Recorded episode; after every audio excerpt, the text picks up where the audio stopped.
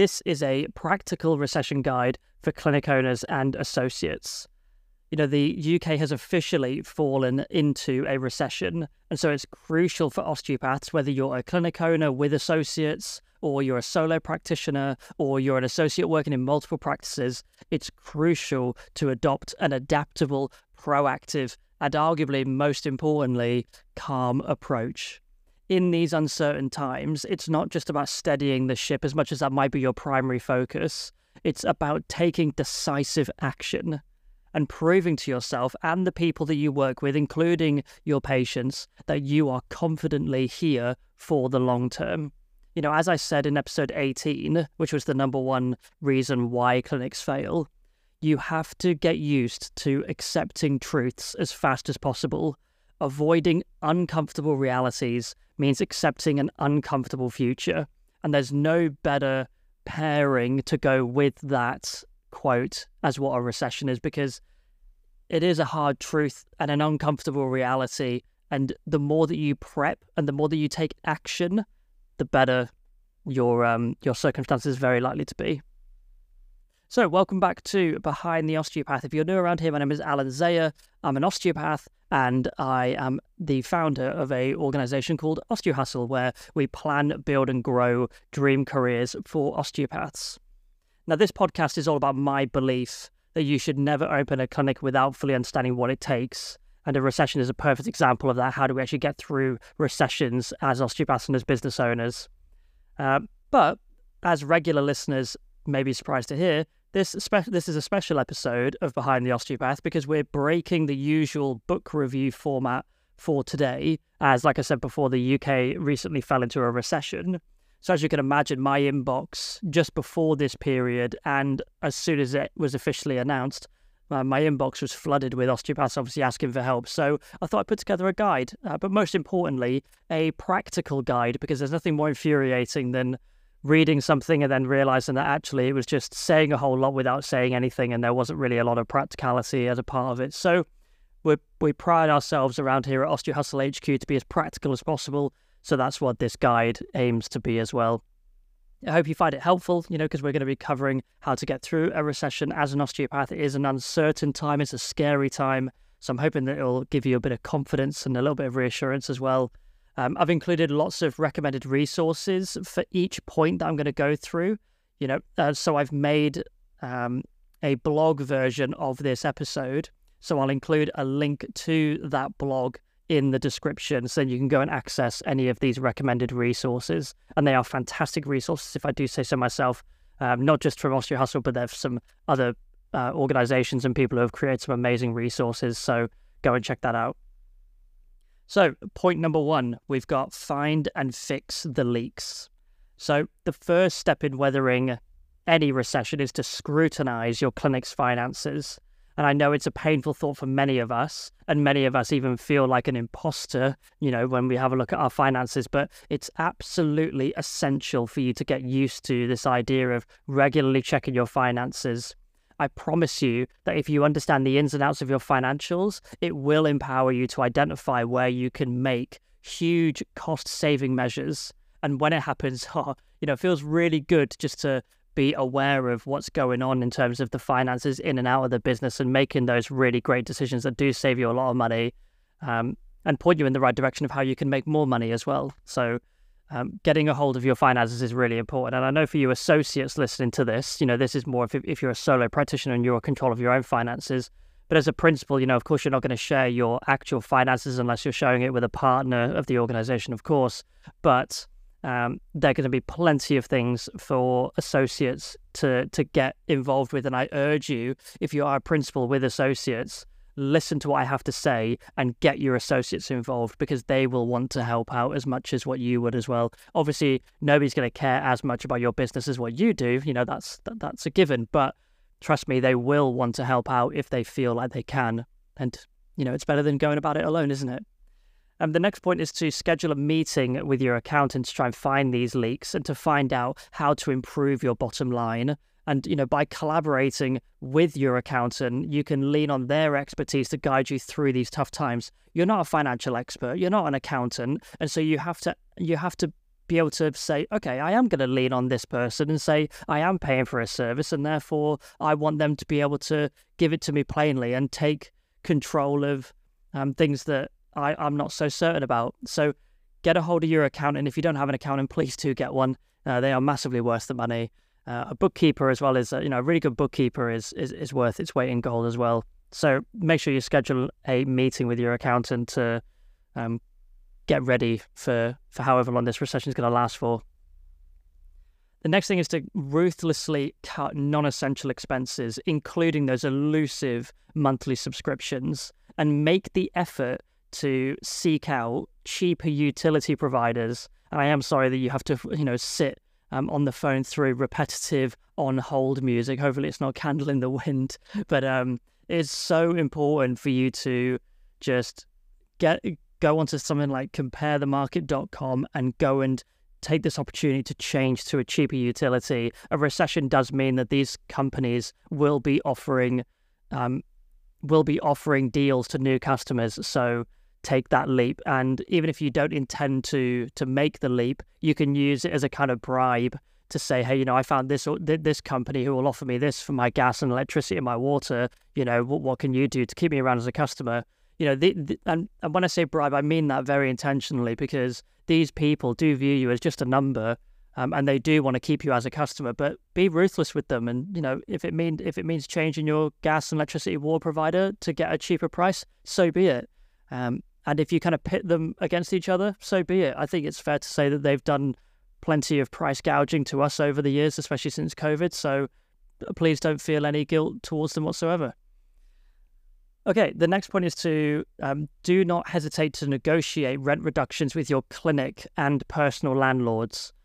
Bearing in mind, you know, don't ask, don't get. So if you uh, are leasing your space or you're renting your space in some capacity, go and ask whoever is in charge of, you know, you paying rent. Go and ask them to see if there's any level of a rent reduction. And the same on you on your personal rental. You know, if, you, if you're renting a room somewhere, you're, you're renting your house or a flat or an apartment, whatever, go and approach your landlord. Hopefully, if uh, if they've got any, any sort of soul about them, hopefully they'll be able to give you some kind of rent reduction. Maybe even a rent freeze uh, would be the ideal circumstance. But, you know, don't ask, don't get. And I've also included, again, go to the blog version of this where you can get the link of that in the description to go and get this.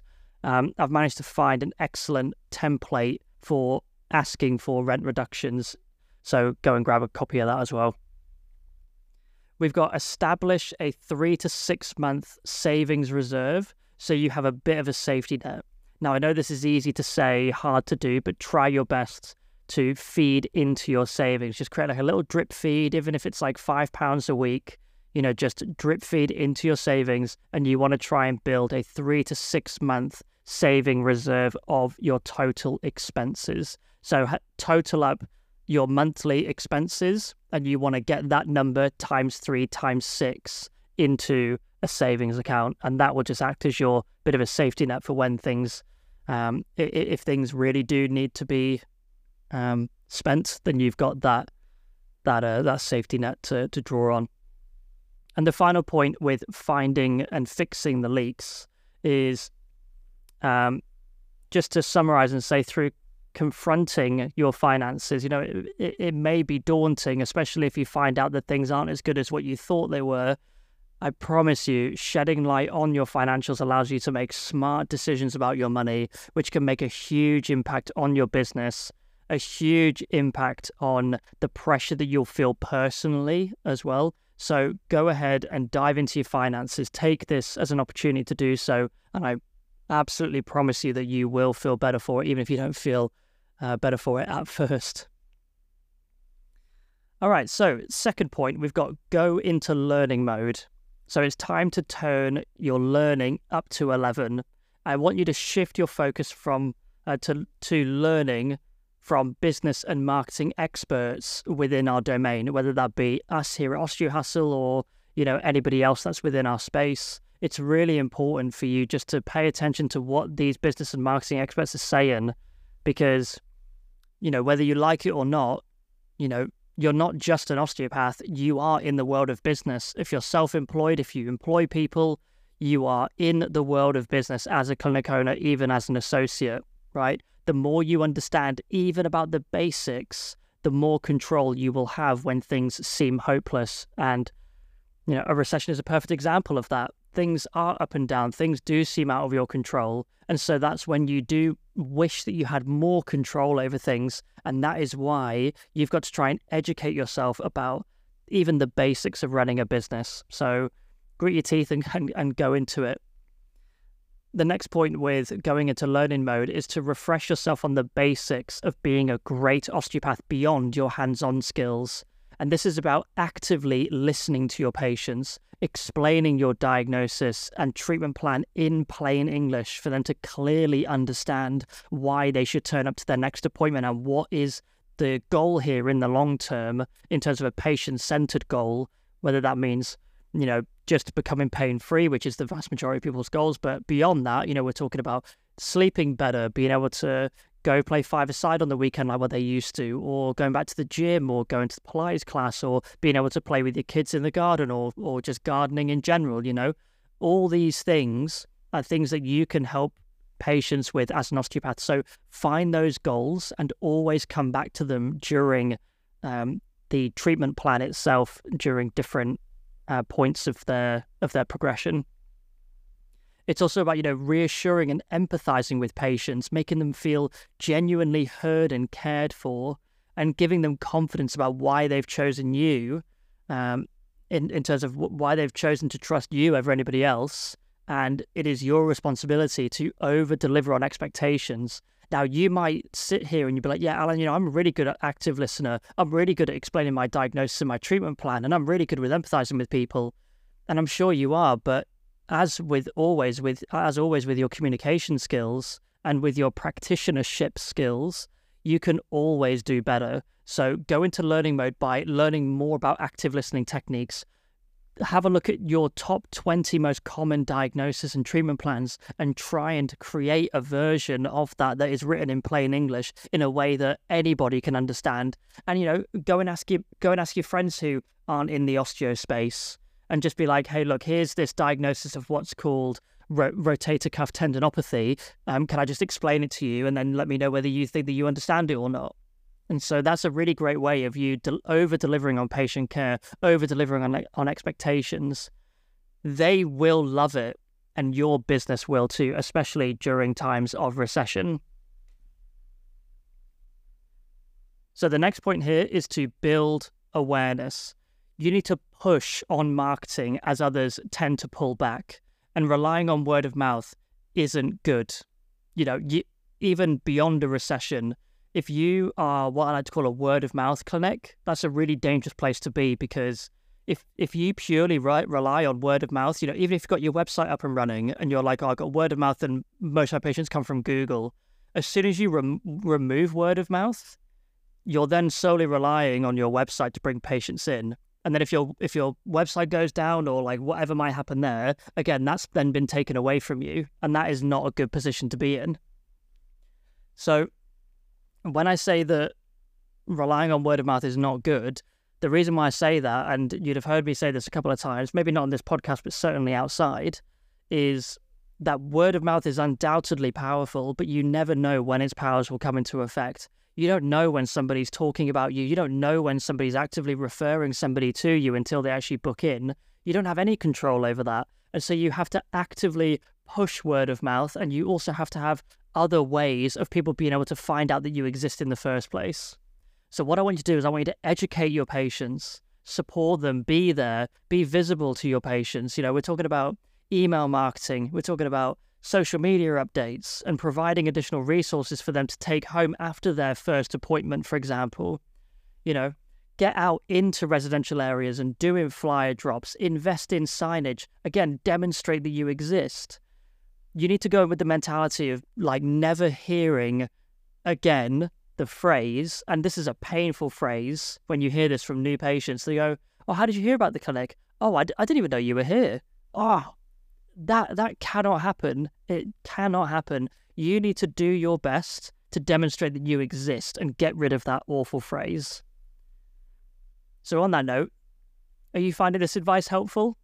Do us a favor by leaving a podcast, leaving the podcast a five-star review, and also chuck us a follow, will you? um, in the in, in the spirit of of sharing all this information, I would really love it if you could share this with your associates, with your with your principal, or with another osteo friend. You know, stick it on your socials. It would really mean a lot to me to to know that this is worthwhile and that you want this information to be shared out into the rest of our, our profession. Because, and th this is this is kind of hard to say, but we cannot rely on the top of the pyramid in the sense of the government. We cannot rely on institutions and our governing bodies to, to teach us these things. We can't rely on them. And I'm not saying they're not doing a good job. And I mean, in, in some circumstances, they're not doing a good job. But what I'm saying is that the grassroots growth of our profession is going to come from us as individual osteopaths helping other individual osteopaths as, as a unit. And so what we can do is, by you even sharing this podcast with one of your osteo friends who lives in a different part of the country to you, different part of the world to you, is that you're saying, hey, I I know that I don't have any danger of like you growing and then out, outdoing me or like whatever. So here is this podcast, and I, I'd love for you to grow. And then the more that we share, the more that we then get better at business, marketing, self-development, you know, time management, all the rest of these things that I talk about. And the more that that happens, the better we become as a profession. And the more that we get better as a, pro as a profession, the more people will hear about us and osteopathy. And that is ultimately the goal that we want to achieve, right? So a little bit preachy. I do, I do apologize. But uh, yeah, please consider leaving a five star review, chuck us a follow, and share it with a mate. Thanks. I really do appreciate it. All right, next point is to reassure your patients, okay? I want you to ask yourself, what can you do to improve the patient experience even more beyond the treatment room? So whenever we talk about like the patient experience, a lot of practitioners will think during the consultation, right, inside the four walls of that treatment room, when the when the, the patient experience goes way beyond what happens in those four walls. I want you to think, you know, outside of your treatment room, but inside of the clinic. Outside of your clinic in terms of the signage, the front um, the front entrance that you walk into, you know, um, we also have to think about the digital world. So here are some things for you to think about. Could you, you know, declutter your treatment room, uh, you know, replace some outdated furniture, give it a proper spring clean? Do you really need all of those different anatomy textbooks and osteopathic textbooks in that, in, you know, on that bookshelf that looks very cluttered in your maybe maybe not so small room? You know, and even if you have a, a place to be able to put your books, could we, you know, organize that and make it look a little bit more aesthetically pleasing? You know, when was the last time you actually um, cleaned the signage that's on the front of your, um, of wherever it is that you work?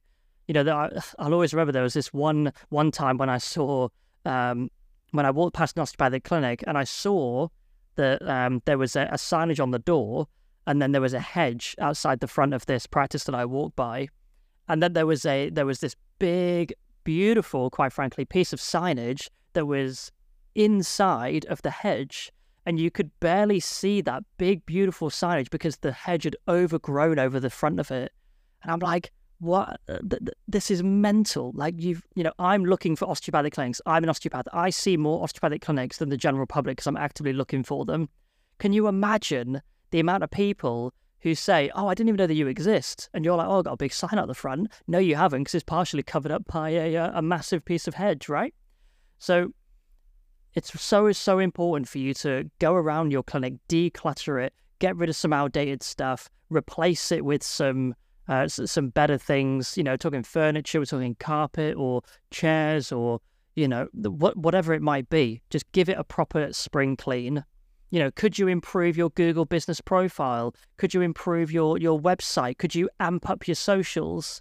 You know, now's the time to go above and beyond by providing patients with even more value for money. And again, I understand that you think that you're providing an amazing experience, and I bet you are, but same with communication. You can always improve the patient experience, all right? So really do spend the time to focus on improving the patient experience. If you wow your patients, your, um, I guarantee you that your new patient referrals will go up. All right, next point is re-engage your patient list. So I need you to understand that you need to get the most from what you already have. Keep things simple and focus on one thing at a time. You know, these patients that have already come to you, you know, they already, they know you, they like you, they trust you already. And so it's much easier to be able to get them to come back when it's when it's ethical and clinically relevant for them to do so. You know, they'll know if they want to come and see you or not, or if they've just, you know, forgotten and they've always, they've had this bad back lingering for a while and they've just not had the time to be able to book in with you. But then you pop along, you know, in an email or a text message or on your socials or or a Google ad or your, you know, improving your Google business profile, whatever it is. And they'll go, oh yeah, I've been meaning to book in with, with Alan for a while, right? So you need to understand that advertising, so to speak, to your existing patients is a lot easier than trying to convince new people to come in all the time. You know, you've already got people who have come in, they know you, they like you, they trust you. And so it's it makes sense to be able to reach out to them. So what I want you to do is I want you to send out an email or a text campaign to all of your patients without a future appointment. You know, if you don't have a practice management system, which... If you do have a practice management system, this idea of a text campaign or an email campaign to all of your patients without a future appointment is easy because it's all done digitally, right? But if you don't have a practice management system, take this as the perfect opportunity to grit your teeth and make the leap. It will make your life so much easier, especially during times of recession, when you just let the robots do their thing. And I understand that if you are still using, you know, pen and paper for, for your notes and you're storing them securely, that's, you know, that is old school. And I understand that that might be the way that you want to do things for however long you want to keep going for. I do recommend that you do swap, swap out to uh, digital notes using the practice management system. But at the very least, you can get the practice management system to start collecting people's information.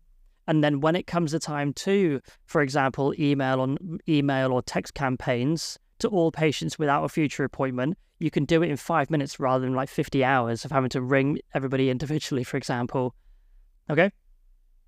Um, my recommendation, by the way, is uh, Mark from My Osteopathy. He is a um, a osteopath based in the Midlands, and My Osteopathy is um, practice management software built for osteopaths by osteopaths. So go and check out My Osteopathy, uh, My Osteopathy's website. If you just Google My Osteopathy as one word, they'll come up. And again, go and have a look at the blog version of this podcast to get the link to the recommended resources.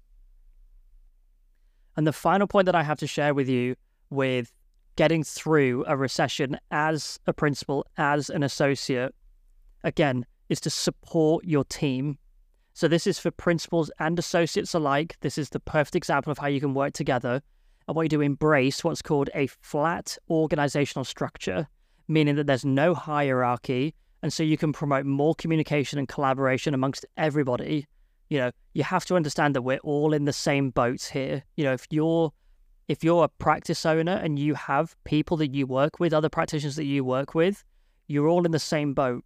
But even if you technically have more to lose, they they have skin in this game as well. They have things to lose, and they have everything to gain by you Um, thriving through this recession. So create a flat organizational structure and say, look, at this, you know, at this point in time, I'd like to switch things up, and I'd like to say that I, as the principal, and you, as the associate, I'm not up here anymore, and you're not down here anymore. We are equal together. Let's try and figure this out, because here's what I know, and I would love to hear what you know. And I promise you that your practitioners will love that. They will absolutely love it, especially if they're of younger generations as well. So even like millennials downwards will absolutely love that. And I promise you, that's the way the world's going. So if you're a little bit dubious about this, maybe you're like a a, a Gen X or or, or a, a a boomer listening to this, a baby boomer listening to this, you might be a little bit hesitant. But I promise you, that's the way the world's going. If you've got, you know, um, younger associates that are millennials or younger, they're going to absolutely love it. Again, the quicker you adapt to bad news and tough times like recessions, the better. And I'm going to repeat it again. You have to get used to accepting truths as fast as possible. Avoiding uncomfortable realities means accepting an uncomfortable future. So I want you to be vocal that everybody is valued, their ideas will be heard. I want you to seek out each other's insights and how things are currently run and how to become more visible. COVID and obviously previous recessions have taught us the importance of maintaining our amazing practitioners and our amazing staff. And I want you to really lean into that now more than ever, even if it challenges what your current belief is of how to run a clinic. Because if you've got osteopaths who have a different skill set to you, or they have different information to you, or they have different experience to you, they will be able to contribute to your current situation as a clinic owner.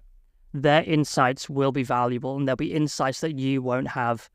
So listen out for your practitioners and really take on board what they say and create that evil, um, even, um, evil, that even playing field where you all listen to each other and you all value, value each other's opinion. So when you take a deep breath, put on a brave face, be proactive, be optimistic. You can do this. And if you have anything else to add, if you've been through recessions before, I would love to be able to hear from you. So get involved in the Q and A section. If you're on your phone, tap on the on the episode that you're listening to, scroll down, and you'll see the Q and A section there. I would love to hear from you if you've got any other recession ideas of how to survive a recession. I, as as, as I'm sure many others, would love to hear from you. If you're a U K-based osteo, if you're a clinic owner, associate, et cetera, be sure to share this podcast or any other podcast that you feel um, with other osteos that you work with, your mates, all the rest of it. You can reach out to me via the Q and A if you've got any questions, or you can send me an email. Again, that's in the description. I would love to hear your thoughts, and we'll, of course, answer your uh, any of your questions. Subscribe to the podcast so you don't miss an episode. Your career will thank you for it. The plan is to go back to the regular book review format um, as of next episode. So I will see you during, uh, for episode twenty. Thank you very much. See you in a bit. Bye.